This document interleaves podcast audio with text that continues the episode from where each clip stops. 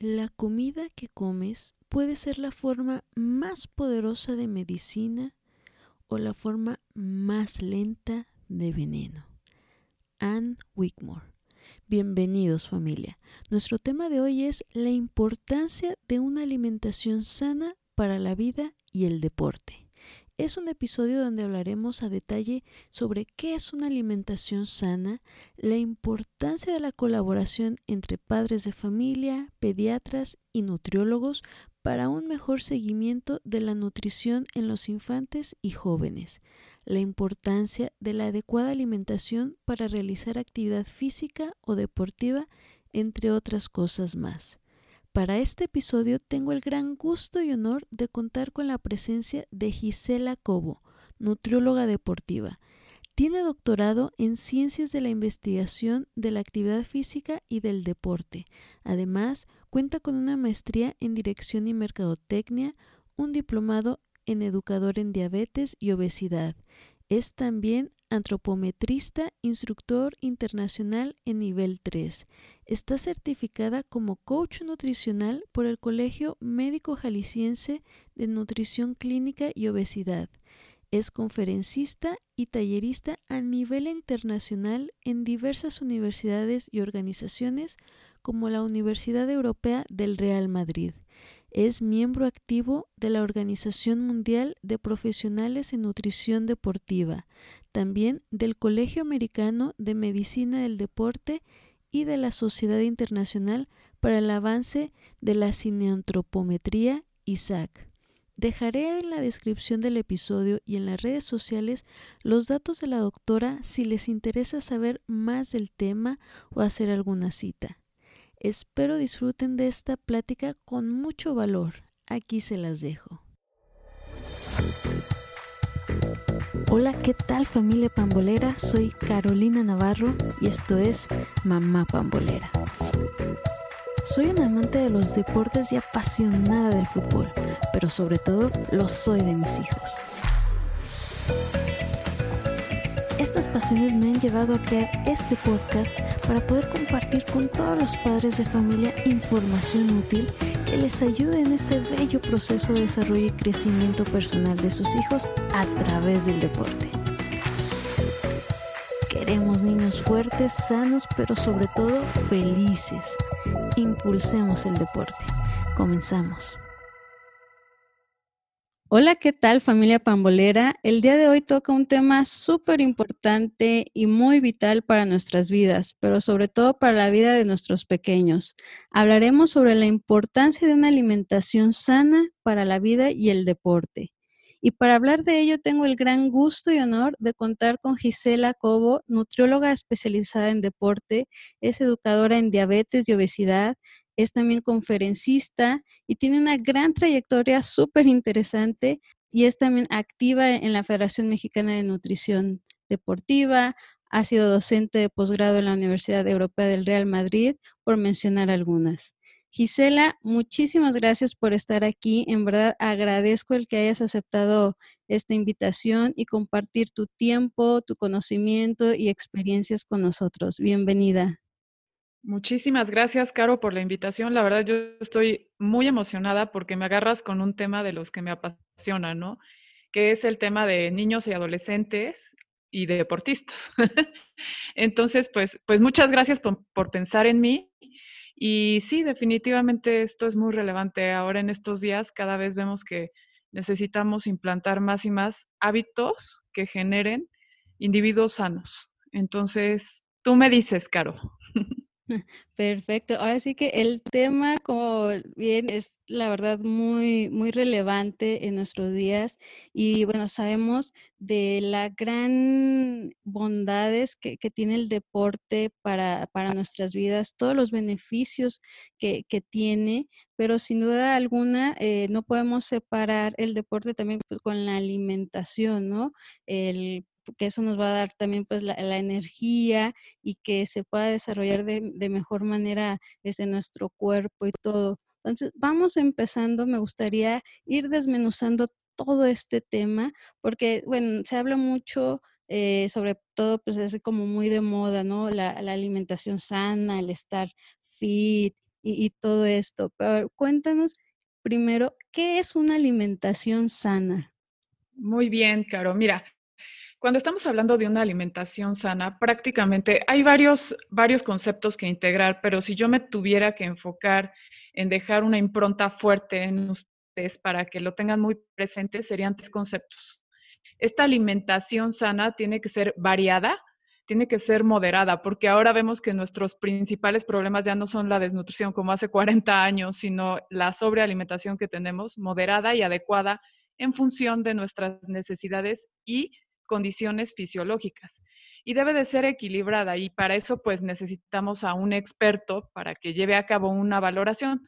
Sobre todo en este tema de los niños y adolescentes, nosotros tenemos que tener muy claro todo esto de la evaluación de su estado nutricio, que prácticamente lo que hacemos es generar índices de crecimiento y desarrollo para ver cómo se está dando justo este, este, estas adaptaciones en las diferentes etapas de su vida.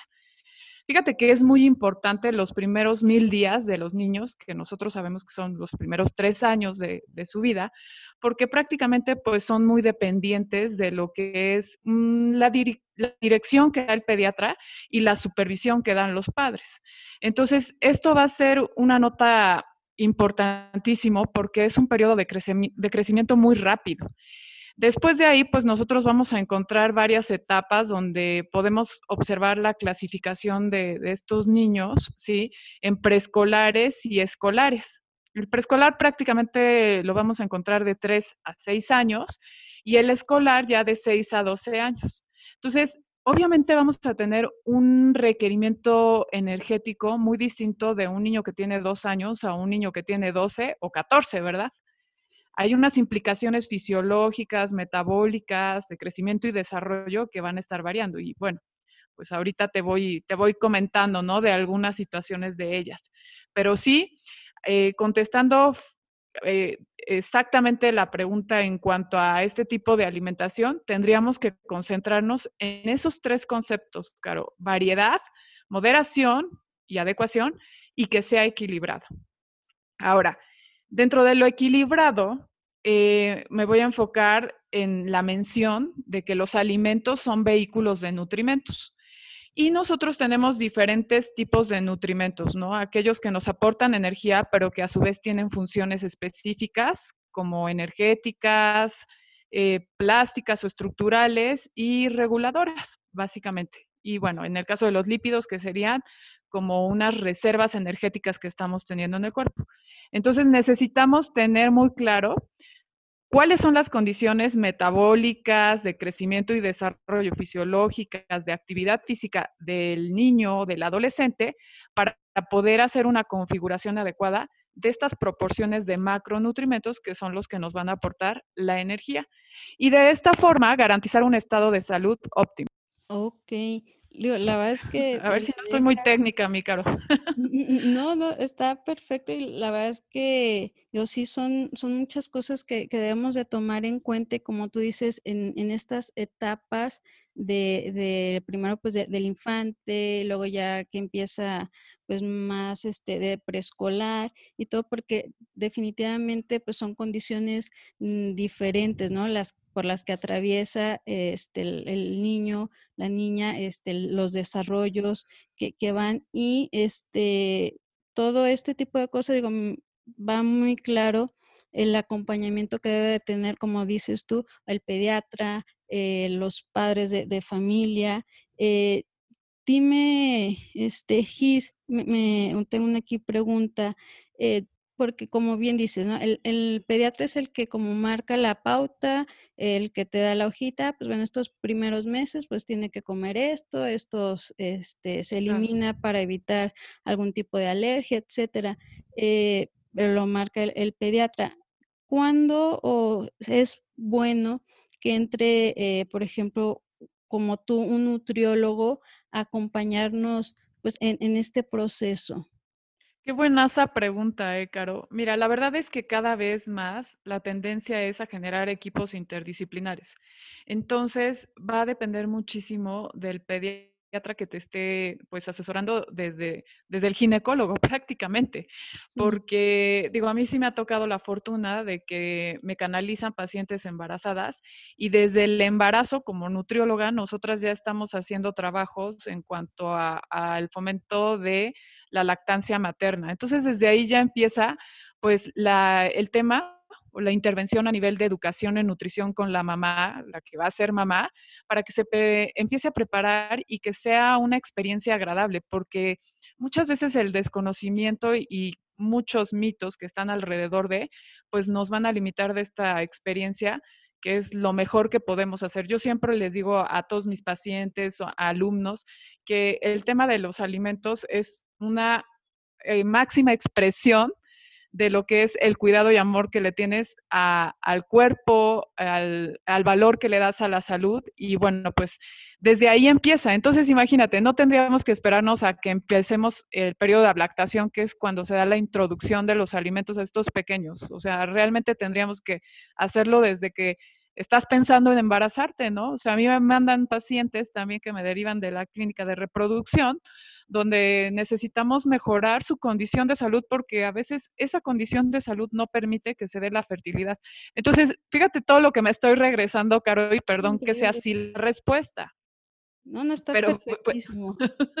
o sea, si tú me preguntas desde cuándo tiene que, que, tener un tema de educación, una intervención un humano, pues es desde que se está pensando en, en concebirse, ¿no?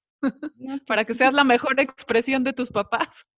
Eh, no, es que sí, es totalmente cierto. Ahora que, lo mencionas, digo, yo también había escuchado este, esa parte, ¿no? Que desde que está en el vientre de, de la mamá, puedes enseñarle a, a alimentarse en el sentido de que ya empiece a tener como es, digo, no sé cómo sea realmente todo el proceso, pero que ya hay como, ah, este saborcito que ya más grande cuando lo prueba, como que tiene esa señal de, ah, lo recuerdo. Eso es indudable, Caro, y tenemos que ser muy conscientes, sobre todo las mujeres que estamos portando al bebé, porque mucho de las preferencias que van a tener en, ya fuera de nosotros van a depender mucho de lo que estamos consumiendo, ¿no? Entonces, este, de hecho, sí, la preferencia a ciertos alimentos, a ciertas notas organolépticas que vamos a, a estar observando para poder elegir y seleccionar un alimento, tienen una connotación genética, o sea, sí tienen un componente genético y la otra parte es que, pues como yo siempre digo, el ejemplo arrasa, ¿no? Entonces, cuando estamos hablando de que el ejemplo arrasa, pues definitivamente el tema este de, de lo que veo que estás haciendo es lo que yo voy a imitar, ¿no? Observo e imito.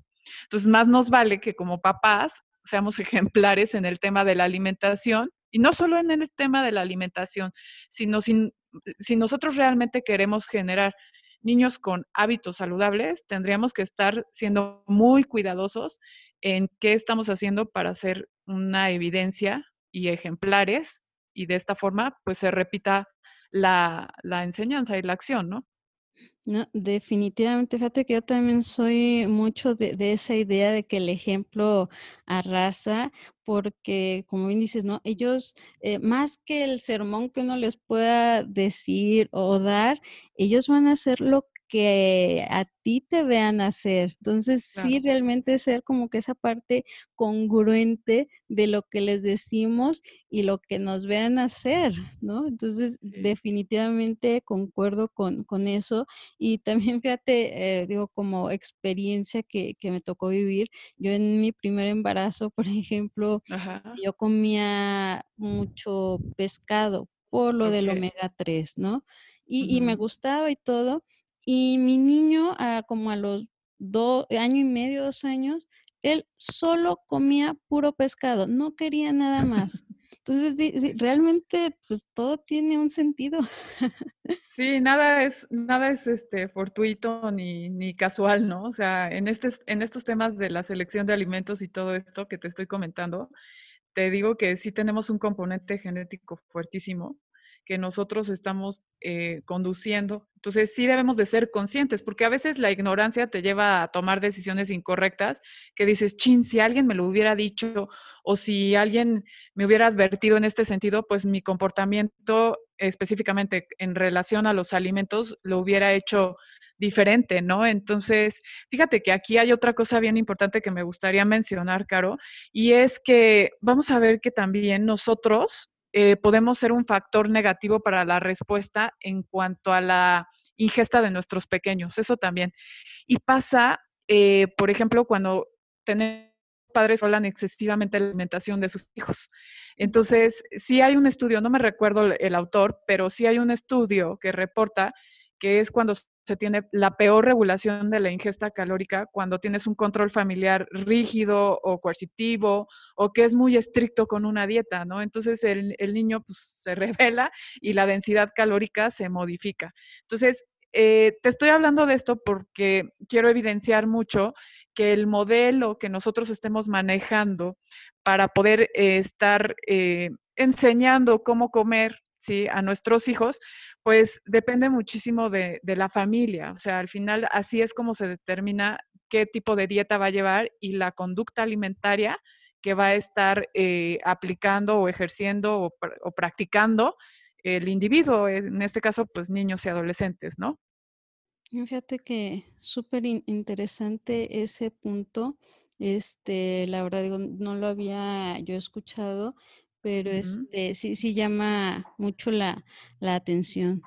Y este, Gis, no sé, eh, hay muchos pediatras, digo, volviendo un poco en, este tema de acompañamiento, pediatra, eh, igual nutriólogos, eh, padres de familia, digo, porque a mí en lo personal, digo, no me ha tocado que, que un pediatra me diga, ah, pues mira, este, vamos haciendo cooperación juntos, ni nada. Este, y realmente, como, tú lo dices, nos falta también mucha información porque igual nosotros como padres de familia nada más nos quedamos, ok, en lo que dice el, pediatra y, no vamos más allá, pero igual y sí eh, también pues hacer la invitación a las mamás, a los papás, que, eh, hagan esta investigación, que se apoyen también pues en estos nutriólogos eh, pediatras para que hagan todo este acompañamiento este, integral para, para los niños, ¿no? Porque eh, creo que también una parte importante es esa relación que se tenga con, con la comida, ¿no? He visto también pues muchas no sé, tendencia, se puede decir, de dejar que los niños, eh, pues bueno, toquen los alimentos, eh, pues embarren y todo, pues para que conozcan y tengan pues como esa mejor relación con, con la comida. Fíjate que, bueno, aquí hay dos puntos que sí quiero como comentar, ¿no? El primero es que saber que existen nutriólogos especializados para diferentes etapas de la vida. Entonces, hay nutriólogos especializados, por ejemplo, para lo que es el tema de la liga de la lactancia, que es el fomentar la lactancia materna, y hay nutriólogos que dan instrucciones sobre eso, ¿no? Eh, después viene otra parte donde viene la nutrición pediátrica, igual están muy especializados en ese sentido. Y bueno, pues, o sea, eh, tendríamos que acudir a las especialidades, así como si te duele, no sé, la boca del estómago, vas a ir a ver al gastroenterólogo y no al, al, cancerólogo, por así decirlo, pues nosotros tener el entendido de que dentro de la nutrición hay ramas, subespecialidades que vamos a encontrar que ayudan muchísimo para estarnos dando esa, esa contención y temas de educación que son súper importantes. Y eh, el otro punto que quería comentar en cuanto al acercamiento, digo, hay, unas, hay unos momentos donde favorece mucho por el desarrollo cognitivo, el, el desarrollo psicomotor, que tengan contacto de cierta forma con los alimentos, ¿no? Después sí, eh, es responsabilidad de nosotros como papás, pues proveer una, variedad de comida que contenga una buena calidad en cuanto a nutrición se refiere.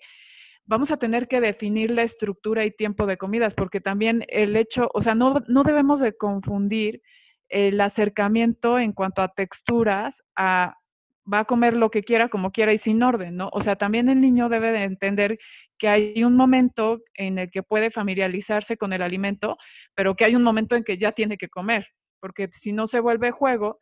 Y viene una parte bien importante, Caro, que eh, de repente vamos a observar, sobre todo en los preescolares, que le agarran el modo que el alimento es un vehículo para negociar y siempre ganan, ¿eh? O sea, porque cualquier papá nos vamos a preocupar porque nuestro hijo no coma, ¿eh? Y somos capaces de negociar el juguetito, el, el dulce. Entonces ya estamos dando, fíjate, fíjate las asociaciones tan incorrectas que ya estamos dando. O sea, come bien y te voy a dar un premio.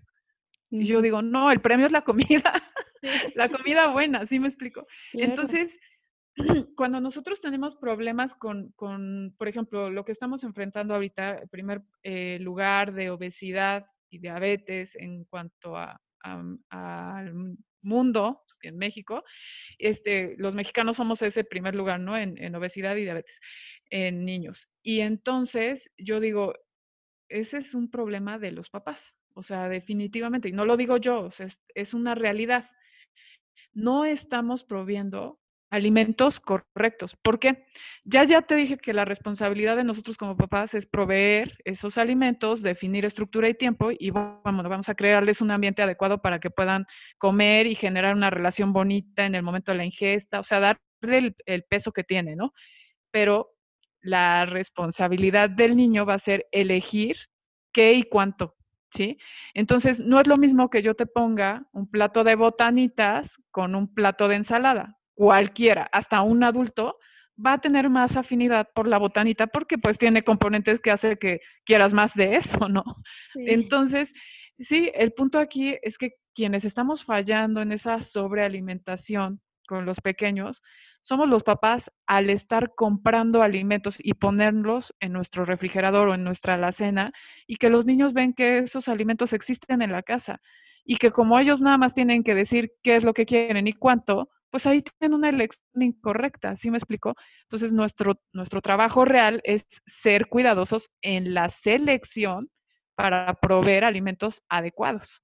Importantísimo todo esto que, mencionas, Gis, porque digo, es cierto, ¿eh? digo, la verdad es que los niños son súper inteligentes y desde bebés es increíble cómo, cómo te toman la medida y, y sí, efectivamente, como también lo mencionan, ¿no? Nosotros como padres queremos que, que se alimenten, que coman cuando no están comiendo bien, es una preocupación tremenda. La verdad, digo, yo lo, he vivido que si hay un día que, no se alimentó bien, no, ya estoy que, Dios mío, ¿qué está pasando?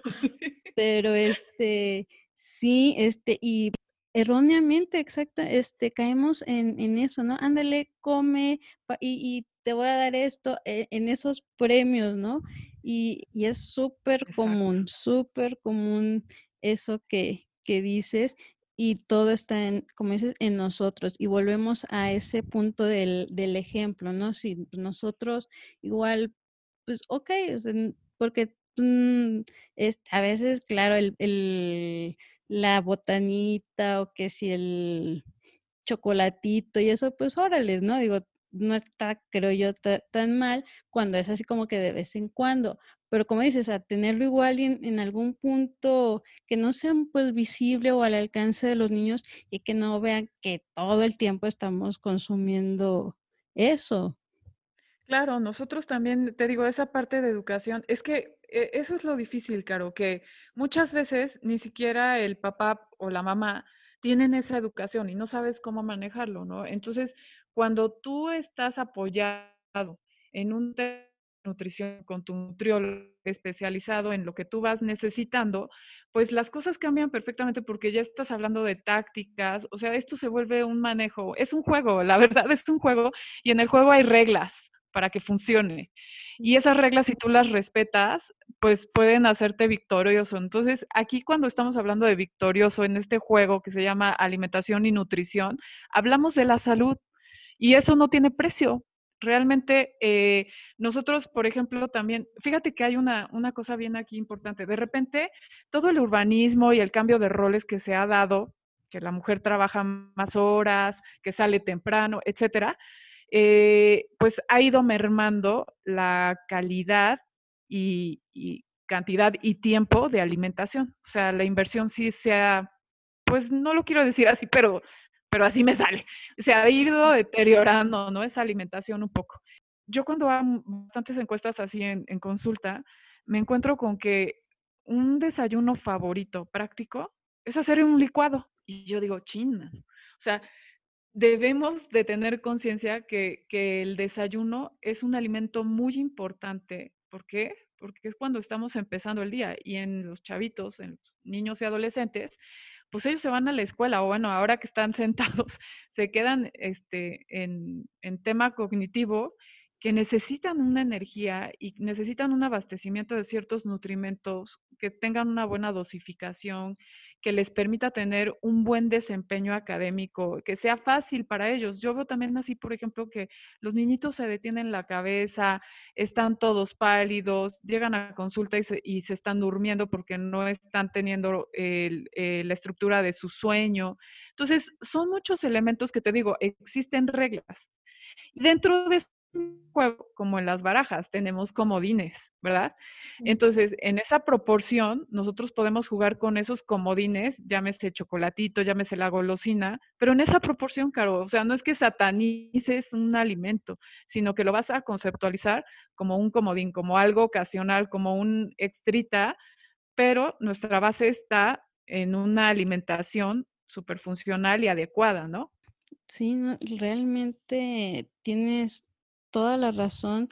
Y este, por ejemplo, ahorita que, mencionas esa parte de cómo ha cambiado, pues también eh, el rol de, la mujer en, casa, de la mamá, que sí, digo, yo hace poco pues hice investigación precisamente eh, del sedentarismo y cómo es que derivaba pues a, problemas precisamente de, de obesidad y, todo. Y una de las cosas por las cuales se empezaba a dar también, pues es que el rol de los padres, ¿no? Que ya los dos pues salían a trabajar, pasaban pues menos tiempo en casa con, con los hijos. Y aquí, por ejemplo, bueno, el hecho de que bueno, no, llegas tarde pues de, trabajar, no sales con ellos igual y a caminar o a llevarlos que al parque, a que se estiren, etcétera y obviamente también por ende, está, ahora que lo mencionas, pues el hacer la comida, ¿no? Ahora se resume a cosas prácticas, ¿no? Que si la quesadilla, incluso a veces hasta la marucha, ¿no? Me imagino. Claro, es lo que te iba a decir. La, la preparación de los alimentos se vuelve dos cosas. Hervir agua y soltar algo en, en esa agua, ¿no? Entonces, a ver, no, eso es calidad. Entonces, si tú no le das prioridad al tiempo de la preparación de alimentos. Si tú, inclusive, si tú no involucras, o sea, tú cuando involucras a un niño a una preparación de alimentos, te juro que aunque sepa, sepa feo, o sea, no sea el mejor sabor, pero simplemente porque estuvo ahí ayudándote partiendo de la zanahoria o no sé, lo que fuese, lo más mínimo, se lo come porque, porque estuvo involucrado. Entonces, esas son las estrategias que nosotros tenemos que ir buscando y, no, no espantarnos también, por ejemplo, de que alguna vez comió brócoli, devolvió la sopa y jamás le voy a volver a dar brócoli, ¿no? A ver, dale brócoli en otra versión. Y, este, estar buscando otros, otros caminos, otras rutas para que encontremos la forma ideal y de implantar de forma adecuada estos, estos hábitos de alimentación, ¿no? Y obviamente, pues, no podemos dejar atrás, y a mí es algo que me fascina, el, implantar el deporte, no, no solamente actividad física, ¿eh? de las inversiones que podemos enseñarles a, a nuestros hijos, a los niños y adolescentes, este, el deporte, tú sabes que tú lo experimentaste, Caro, y tiene múltiples beneficios, no solamente a nivel fisiológico, sino a nivel psicológico, nivel de formación de carácter, el tema de la disciplina, la determinación, o sea, como que hay muchas, muchas cosas muy valiosas que te da el deporte ya de una manera estructurada, planificada, todos esos componentes que se saben que son inherentes a. Entonces, es de lo más valioso que creo que podemos estar enfocándonos, invirtiendo y, priorizarlo, priorizarlo, porque si no la vida nos los cobra en un momento, de verdad. Y es que cuando te dan el diagnóstico de un niñito de 11 años, 12 años con diabetes tipo 2, no lo concibes, o sea, porque dependió de su estilo de vida. Entonces, el, el niño no tuvo el problema, ¿sí me explico? ¿Qué hicimos como papás para haber generado ese gran problema? Híjole, y sí, digo, ahora como, como dicen, directo y a la yugular. Pues perdón. Es cosa de lo... No, no, y está perfecto y, y, creo que así debe ser, ¿no? Porque es concientizarnos como, como, padres de familia. Digo, una cosa es pues todo lo que nosotros este, vivimos, pero atrás de nosotros vienen esos piecitos que son los que nos están siguiendo. Entonces, que debemos de, darles realmente lo mejor porque a veces, eh, digo, yo también he visto que cuando pues, los padres no, no están, eh, tratan de compensar como que esa ausencia con regalos o con cositas así. Entonces, eh, creo que ahí también es incorrecto a mi punto de, vista, en lugar de el tiempo. Digo, el, yo siempre he dicho, ¿no? Cuando, cuando dicen, es que no tengo tiempo, híjole, el día tiene 24 horas, todos tenemos esas mismas 24 horas. ¿Cuál es tu prioridad? ¿No? O sea, ¿cuáles son tus prioridades? Digo, entiendo perfectamente y sobre todo pues, ahorita en el mundo en el que vivimos, ahorita con la pandemia, pues todos preocupados por, por el empleo, etcétera. Digo, se entiende, pero incluso hasta para desestresarte es buenísimo agarra a tus niños, salte a caminar a la cuadra, obviamente, digo, y en estos tiempos con, pues, todas las medidas de seguridad, el cubrebocas, etcétera, pero sal, sal con ellos, o sea, a caminar incluso, o sea, media hora a caminar, eh, en la sala, eh, hacer unos pequeños ejercicios, bailar. yo creo que a, los mexicanos, tanto que sí, tanto que nos gusta el baile, pues bailemos, ¿no? Y es un buenísimo ejercicio. Y como te dices, yo la verdad digo, soy pues una apasionada de, los deportes y la verdad es que el objetivo, por ejemplo, de, este podcast es ese movimiento, el fomentar por, por todas esas bonanzas, como tú lo has dicho, que tiene el deporte y que, por ejemplo, que si lo podemos hacer desde ahorita, desde que están pequeños, híjole, la verdad es que les va a ayudar muchísimo conforme van creciendo. En cada etapa de, su desarrollo es una herramienta increíble. Y la verdad es que también, por ejemplo, digo, yo, yo que sé que, que lo viví todo, por ejemplo, esa parte, como dices, de, la disciplina, por ejemplo, es algo que yo trato con, de hacerlo con mis pequeños. A ver, esta hora es de esto, esta hora es de esto. Y que lo vean y yo me pongo junto con ellos también, por ejemplo, en, las clases de, deportes o de motricidad, me pongo a hacer los ejercicios con mi hijo. Y de hecho, la chiquita que tiene año y medio nos ve y ella también ya quiere brincar. Buenísimo, claro. Digo, no es tan complicado. Digo, si, si tienes esas prioridades, puedes buscar los momentos. Justo eso, eso, e, eso es muy puntual, Caro, porque todo depende de tus prioridades. Y bueno, para pretextos tenemos todos, o sea, pero todos.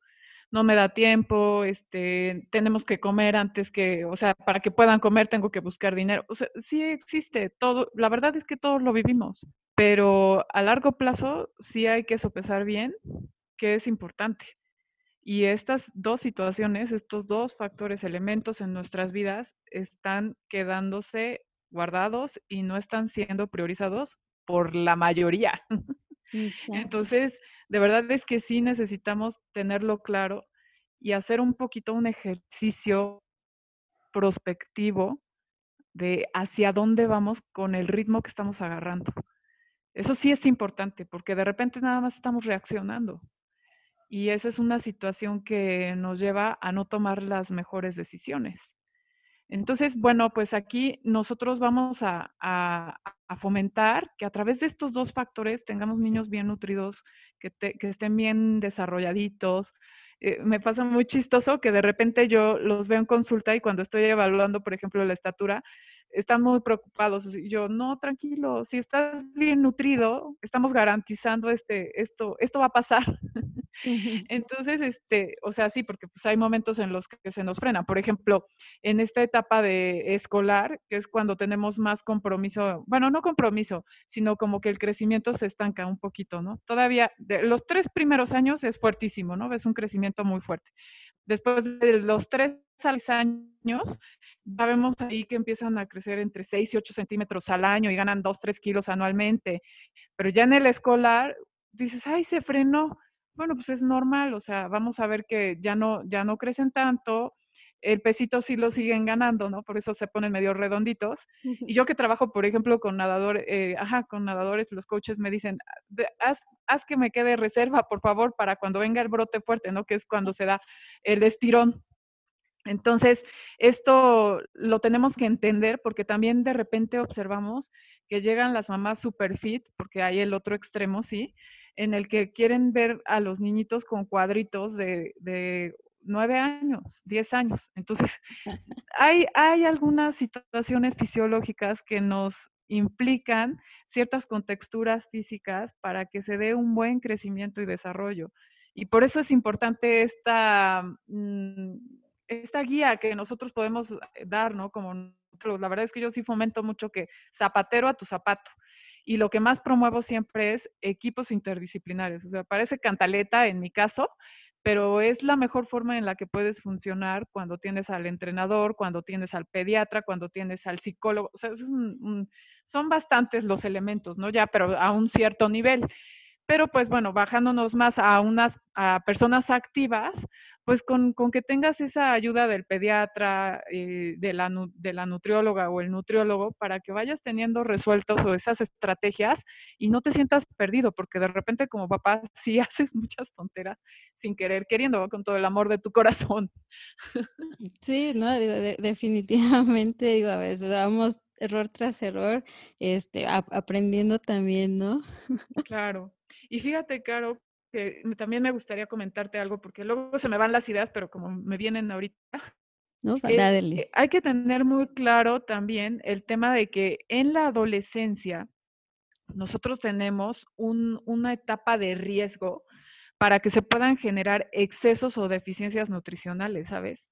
Entonces, ahí los tenemos que tener bien contenidos, porque, bueno, pues tú sabes que en la adolescencia cuestionamos todo. O sea, y antes que le creíamos todo a la mamá y al papá, pues ahora son los que no saben. Entonces, este, pues hasta la, la, dieta que me pasa mi amiga es mucho mejor consejo que cualquier cosa que me pueda decir mi mamá, ¿no? Y ahí nos ponemos en riesgo porque pues también vienen temas eh, de autopercepción, donde pueden desarrollar trastornos de conducta alimentaria. Y ahí es donde viene muchísimo la importancia de que venga un profesional, porque si ya lo, escuchan de una tercera persona, te lo juro que sí se impactan. Ya a mí me encanta por eso trabajar con los chicos, porque pues yo hablo como estoy hablando contigo, o sea, siempre les digo, siempre les voy a decir la verdad y yo no hago magia, yo necesito que tú te tengas este conocimiento para que vayas y lo apliques y tomes decisiones inteligentes, ¿no? Entonces, eh, sí es importante tener claro esta parte de que la adolescencia es una etapa de riesgo, ¿eh?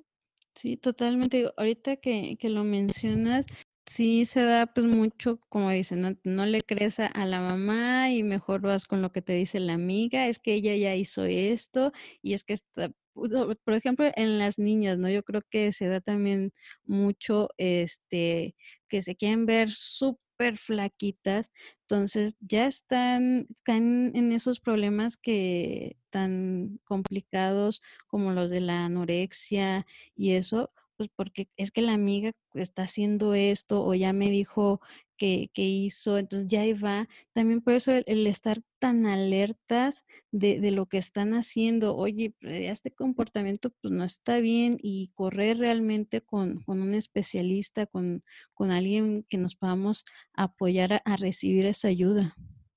Claro, sí, y hay que estar alerta, o sea, porque también de repente ellos también piden ya territorio, ¿no? Y entonces de la puerta de su cuarto para adentro, tú no puedes asomar una nariz. Y entonces te la ponen difícil, pero pues tienes que estar ahí investigando y tienes que estar viendo y, que pues también este proceso que adolecen realmente en esta etapa, eh, pues sea lo más fácil para ellos, ¿no? Y te digo, por ejemplo, eh, yo, yo tengo tres hijos, ¿no? Entonces ya ahorita los tres están en etapa de la adolescencia y para mí es súper importante como mamá y como nutrióloga que a la hora que se van a sentar a comer sea un momento muy especial. Especial desde el sentido de que yo a través de los alimentos manifiesto la importancia, lo importante que son ellos para mí. Y por el otro lado, propiciar ese ambiente donde yo les digo, vamos a comer en paz y vamos a compartir lo que nos viene, lo que nos viene dando vueltas en la cabeza, ¿no? Entonces, es, es, es, mucho el poder, o sea, es mucho lo que tenemos ahí como recurso para reunirnos, para cuidarnos y, y hay que verlo, pues claro, ¿no? O sea, como es. Sí, no, y, y definitivamente digo, ahora sí que cuidar esos momentos que, que son tan especiales en, en verdad, y, y qué mejor, por ejemplo, la hora, si se puede, ahorita digo, por la pandemia, pues es, más este posible eh, cuidar esa hora de, de comida en, en familia, eh, la cena y todo, como dices, pues para estar al tanto eh, de las inquietudes que, que pudieran tener y, y- todo, ¿no? La, verdad es que es súper importante este punto y yo digo, ¿no? El, núcleo de, de todas sociedades es la familia, entonces desde ahí parte todo, parte todo. Y Gis, a ver, ya entrando pues en, en este tema, em, por ejemplo, cuéntanos esa influencia eh, de, de la alimentación en el, en el deporte, ¿no? A la hora de que los niños tienen esta actividad física, este, ¿qué es lo que sí, qué es lo que no pueden comer, por ejemplo, a la hora de, de hacer el deporte una actividad física? Pues mira, más que decirte qué es lo que sí, qué es lo que no, habría, hay unos, hay unos puntos, unos highlights que sí debemos de considerar, ¿no? Y lo primero es que nosotros tenemos que entender que en eh, etapa de, niños y adolescentes estamos en un proceso de crecimiento y desarrollo y sus demandas energéticas son bastante elevadas. Sobre todo en el adolescente, que ahí sí es, es completamente distinto, ¿no? A eso, súmale que se, necesita más energía para respaldar esa parte de crecimiento y desarrollo, y a eso le sumas un componente que es el, el gasto o la energía que necesitas para llevar a cabo el ejercicio. Entonces, sí tenemos que tener un fino balance entre lo que se está consumiendo y lo que se está gastando. Y por eso es tan importante la valoración de crecimiento y desarrollo, de composición corporal, para ver que estemos alcanzando sobre todo la suficiencia, porque pues de, si digo, si estás siendo asesorado por un nutriólogo, se entiende que tienes la calidad, ¿no? Pero sí que sea la cantidad correcta de acuerdo a esas demandas fisiológicas. Entonces, si siendo como muy concreta, Caro, y simplista, porque pues tendría que o sea, sí, sí es, es, algo muy particular para cada uno de los individuos, pero hay dos cosas que tenemos que tener en cuenta. Hidratos de carbono, prácticamente, y, y, tener un excelente estado de hidratación. O sea, esos dos, esos dos puntos son medulares para garantizar crecimiento y desarrollo. Y obviamente, posterior a eso, pues tendremos que garantizar que tenga su buena proteína para eh, recuperarse, etcétera, ¿no? Pero este, ahí lo que nosotros estamos previendo es que tenga la energía suficiente para seguir creciendo y desarrollándose y la energía para lo que está necesitando para su actividad física. Una, una, cosa tan sencilla como nosotros como papás, por ejemplo, si tenemos pequeños y ya los estamos llevando que al fútbol dos horas diarias como antes, ah, o sea, ya en la normalidad, pues, eh, eh, queremos evaluar su estado de hidratación, pues podemos checar su orina, ¿no? O sea, que no esté muy concentrada en coloración, ¿sí? Sino más bien clarita. Y bueno, eso nos está hablando de un buen nivel de hidratación, ¿sí? Eh, la otra situación es que, pues, le demos una colacióncita de fruta, por ejemplo, un yogurcito con fruta, este, antes del entrenamiento, para que tenga suficiente energía y lo pueda llevar a cabo. Ahora, ¿cuánto? Pues va a depender de la edad, del sexo, del tipo de ejercicio y bueno, ya son condiciones particulares. Y un aspecto importante eh, es el después, el post ejercicio, ¿no? O sea, necesitamos elementos de recuperación.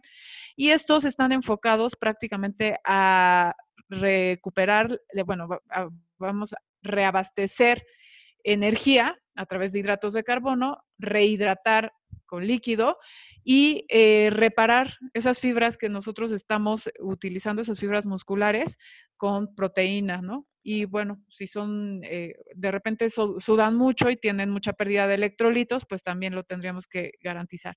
Entonces, por ejemplo, en el caso de mis niños, ¿sí? que no me ponen un pero, la mayoría, salvo que sean intolerantes a la lactosa, pues siempre les pongo su chocolatada. Y una chocolatada, obviamente, eh, le dan entrada, pero facilísimo, ¿no? Es así como el premio del día. Y eso se lo ganaron después de su súper entrenamiento. Este, esa chocolatada obviamente no te la vas a tomar porque nada más saliste a caminar. O sea, por eso te digo que hay que hacer una valoración, ¿no? Si no, al ratito me van me van a estar buscando y decirme, pues tus recomendaciones son pésimas, no, sino que esto va en función de una valoración y estar cuantificando cuál es el requerimiento antes, durante y después en cuanto a energía, líquido, etcétera, ¿no? Pero, este, por ejemplo, si tenemos un niño que tiene obesidad y hace 10 minutos de caminata, no le voy a dar una chocolatada después del entrenamiento, no, no, porque no es un entrenamiento de entrada, ¿no? Sí, y ahora sí que no, toda, toda la, la razón, como dices, y, con esta idea de que debemos este, de estar eh, siempre como con ese contacto, como dices, con, con, el pediatra, con el nutriólogo, que haga esta valoración, ¿no? Oye, ¿sabes qué? Fíjate que pues mi niño va a hacer este ejercicio, va a hacer tal, que recomiendas y todo, porque sí, como bien lo menciona, digo, no es lo mismo este, realmente sus, llevarlo a las dos horas de, de fútbol o de básquet o de algún otro deporte a la simple caminata, ¿no? Digo, son cosas muy diferentes y también pues a ese niño que ya tiene como esa la disciplina de, del deporte a alguien que pues apenas va a comenzar, alguien que ha sido pues más bien sedentario, este, pues, no tiene que hacer esa valoración primero. Claro, y por ejemplo, no sé si te ha pasado que a mí me, de repente me sorprende ver niños que tienen sobrepeso u obesidad, que están padeciendo obesidad y salen a jugar al parquecito con su botella de Gatorade. Entonces dices, híjole, no, o sea, no aplica ahí. Por eso todo, todo depende de un contexto que se evalúa, Caro. Esa es la relevancia de nuestro trabajo, pues, como nutriólogos. No es que yo me quiera vender aquí en servicios, para nada, pero sí tenemos que tener esa idea, porque con una guía sencilla sí puedes lograr, eh, pues, implantar buenos hábitos y un estado de salud óptimo. Sí, y realmente es empezar a, a educarnos en ese sentido, porque realmente ahorita pusiste un ejemplo realmente súper claro. Digo, alguien que pues, no sabe realmente o no tiene mucha idea de, pues, lo que es realmente una actividad física eh, o, o, deporte, porque, bueno, tú llegaste a mencionar eh, te vi por ahí en una conferencia, ¿qué diferencia? Igual y ahorita nos explicas, ¿no? De a lo que es una actividad física, a un, a un ejercicio, a un deporte como tal. Este, y como lo vemos en los anuncios, que, ah, pues es que iba a salir a correr, ah, pues ahí va el Gatorade, ¿no? Como bien dices. Pues no. marketing. Ajá, exactamente, nos vamos por, por el marketing, por lo nos dejamos llevar por, por todo eso de, de afuera y pues realmente no es así, ¿no? Entonces realmente es empezar a tener ah, esa conciencia, a informar realmente pues a todas las personas, oye, ¿sabes qué? Mira, mejor ve con el nutriólogo, porque igual y en lugar de que salgas este, a caminar y te lleves tu Gatorade, pues puedes hacer un, este, un suero casero que te va a dar mucho más y que, que ese Gatorade, ¿no? Claro, sí, te digo, todo va a depender de la intensidad con, con, que se haga el ejercicio, de qué tanto volumen va a ser ese ejercicio. O sea, hay muchas, muchas cosas que se tienen que evaluar y conocer. Yo, por ejemplo, para, para ya un tema de atletas competitivos junior, necesito conocer la planificación de entrenamiento, donde me están, eh, los entrenadores me hacen favor de compartir esa planificación en un macrociclo, que es como toda la, la, planificación que van a tener hasta los días de competencia, ¿no? Este, y pues en función de eso van manipulando que el volumen, la intensidad, y con eso yo voy planeando cómo voy a hacer la distribución de esos macronutrimentos. Entonces, eh, enfatizando aquí el tema, de, como para que no nos perdamos ahí, Caro, y no me ponga tan técnica, eh, sí hay que distinguir qué es actividad física y qué es una actividad deportiva. Entonces, la actividad física es cualquier movimiento que tú realices con tu músculo y que implique un gasto energético. Yo puedo barrer, puedo parpadear, puedo hacer una flexión, puedo cocinar y eso es actividad física. Inclusive puedo caminar de mi casa al consultorio y eso es actividad física.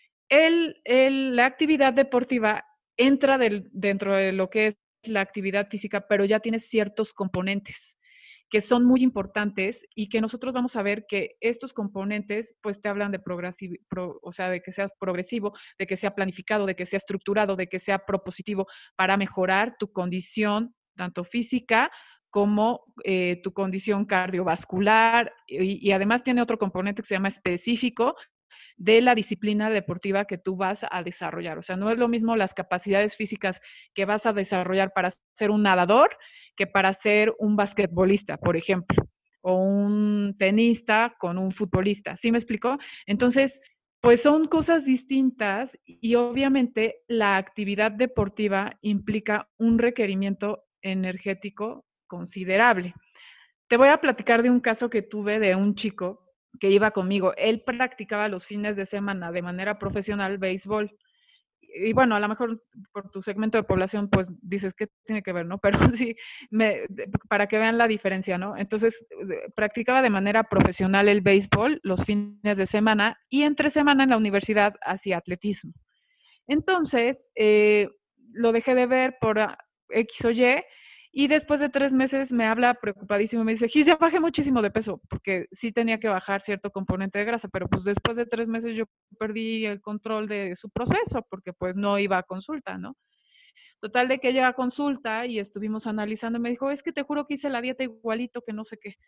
Y a la hora que estoy evaluando, le digo, no, es que hiciste algo diferente, necesito que me digas qué, qué pasó.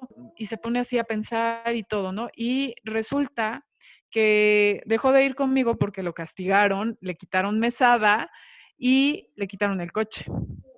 Entonces, a la hora que le quitaron el coche, tuvo que usar su bicicleta para desplazarse y eso implicaba de 20 a 30 kilómetros al día. Ese componente de 20 a 30 kilómetros ahí aplicaba como actividad física, no como deporte, fíjate, pero le impactó de tal forma en un gasto energético sin ser deporte porque no tenía como las fases de, lo que es el, deporte, pues que impactó en su gasto energético. Entonces, para que veas la diferencia, hay que ser activos y eso nos puede mantener en un estado adecuado de salud. Y eso es muy importante para los niños, porque ahorita los tenemos muy expuestos a pantallas, a las computadoras, que ahora, pobrecitos, o sea, todo el día están enfrente de la pantalla, tomando clases súper aburridos, ya todos entumidos, hartos. Sí, no, definitivamente, este, concuerdo mucho contigo en ese aspecto, ¿no? ahorita eh, que están tanto tiempo sentados y demás, eh, tienen que pararse a, estirar, ¿no? Y nosotros junto con ellos, ¿no? O sea, igual, eh, digo, en mi caso, por ejemplo, que con mi chiquito que tiene sus clases de, de deporte, de motricidad, pues, yo aprovecho, yo aprovecho ahí y me pongo junto con él. Igual en las tardes eh, abrieron de igual forma, aunque fuera modalidad virtual, sus clases de taekwondo y de fútbol. Pues ahí estamos. Y a veces sí, él ya no quiere por, dices que otra vez en la computadora, pues digo, lo entiendo, ¿no? No es lo mismo que haber estado con sus compañeritos, con sus amigos ahí en el campo de fútbol, a que estar pues, en la sala enfrente de la computadora, ¿no? Digo, se, entiende perfecto, pobrecitos, pero de todo modo, o sea, la disciplina de, de estar ahí, de cumplir, pero sobre todo que sé que esos momentos de que él puede hacer esa actividad, pues le ayuda muchísimo porque se descarga también pues esa eh, aburrimiento, eh, pues esa frustración de, estar en, casa y pues bueno, ya hace otra cosa. Sí, exactamente, Caro. Pues sí, esta, estas son las cosas que nosotros tenemos que tener muy claro, ¿no? Y así como, como mensaje concreto, yo sí les, les diría que recae muchísima responsabilidad eh, la, la, condición de salud de nuestros hijos. Y eso tiene que ver mucho con nuestras prioridades y el ejemplo que demos. Entonces, si seamos conscientes, tengámoslo muy claro para que después pues no queramos arrepentirnos en un momento donde ya no puedes hacer mucho, ¿no? Exactamente, digo, porque somos muy dados, como lo mencionaste al inicio, más bien de la reacción, ¿no? Y debemos de empezar a tomar esa conciencia y esa cultura de, de hacer, pues, de anticiparnos, de pues más bien cuidarse, porque pues, también por el lado económico, pues es más caro ya ir enfermos que, que prevenir, ¿no? Claro, sí, sí, definitivo muchísimas gracias, Gis. La verdad es que me encantó la plática, súper llena de, valor, con pues, mucha reflexión también pues para los padres de familia y mucho aprendizaje. Definitivamente, eh, mil gracias por, por tu tiempo, por tus conocimientos que, que nos estás compartiendo. Y este, por último, Gis, y que me gusta preguntar, eh, ¿cuál es tu frase favorita? Si nos la puedes compartir. Ay, qué fuerte, y me agarraste fuera de... Mira, pues me la voy a formular aquí un poquito rápido. No hay nada imposible, no hay nada imposible que no sea manejado a través de la disciplina y la determinación. Y cuando nosotros tenemos prioridades, persistiendo e insistiendo, como lo hacen los chiquitos, de verdad, son un ejemplo, son, son maestritos. Como cuando quieren algo y te están insistiendo y mamá, mamá, mamá, hasta que dices, ya, toma. Así nosotros deberíamos mostrarnos ante la vida con lo que es importante, con lo que nos, nos demanda prioridad, con persistencia, persistencia e insistencia a lo que es conveniente para nuestro bienestar general, ¿no? O sea, ya. me encantó, la verdad es que sí, y, muy cierto, la verdad es que la, persistencia y todo eh, hace que, uno llegue más lejos, a donde uno no quiera llegar. Pues nuevamente, Gis, muchísimas gracias. Y este, si quieres compartirnos eh, tus redes sociales, en donde pueden encontrarte. Claro que sí, Caro. Muchísimas gracias a ti por la invitación. Ha sido un gusto y pues con todo el cariño y, espero de verdad que esta información sea sobre todo práctica, un poquito como, como manera de reflexión. Y pues yo estoy también aquí para, para apoyarlos con mucho gusto. Mi, mi, Instagram es Gisela Cobo, mi Facebook Gisela Cobo Quintanar. Y pues ahí en redes sociales, digo, en lo que es el, la web, me pueden encontrar como www.giselacobo.com. Y ahí vienen todos mis datos de contacto y estoy muy dispuesta y a la orden, Caro. Un abrazo fuerte y por favor seguir persistiendo en, en cosas bonitas, buenas para nosotros, ¿verdad? Claro que sí, persistir, es correcto. Mil gracias, Gis. Que estén muy bien, Caro. Saludos. Saludos. Muchas gracias familia pambolera por acompañarnos el día de hoy. Espero hayan disfrutado tanto como yo y servido la información que hoy platicamos. Los invito a suscribirse al podcast desde la plataforma de su preferencia. También pueden seguirnos en nuestras redes sociales Facebook, Instagram, Twitter como arroba mpambolera. Me encantará leerlos y saber sus opiniones. Y si consideras que el contenido le puede ser de utilidad a alguien, por favor no dudes en Gracias nuevamente, un abrazo grande familia y los esperamos para el siguiente episodio.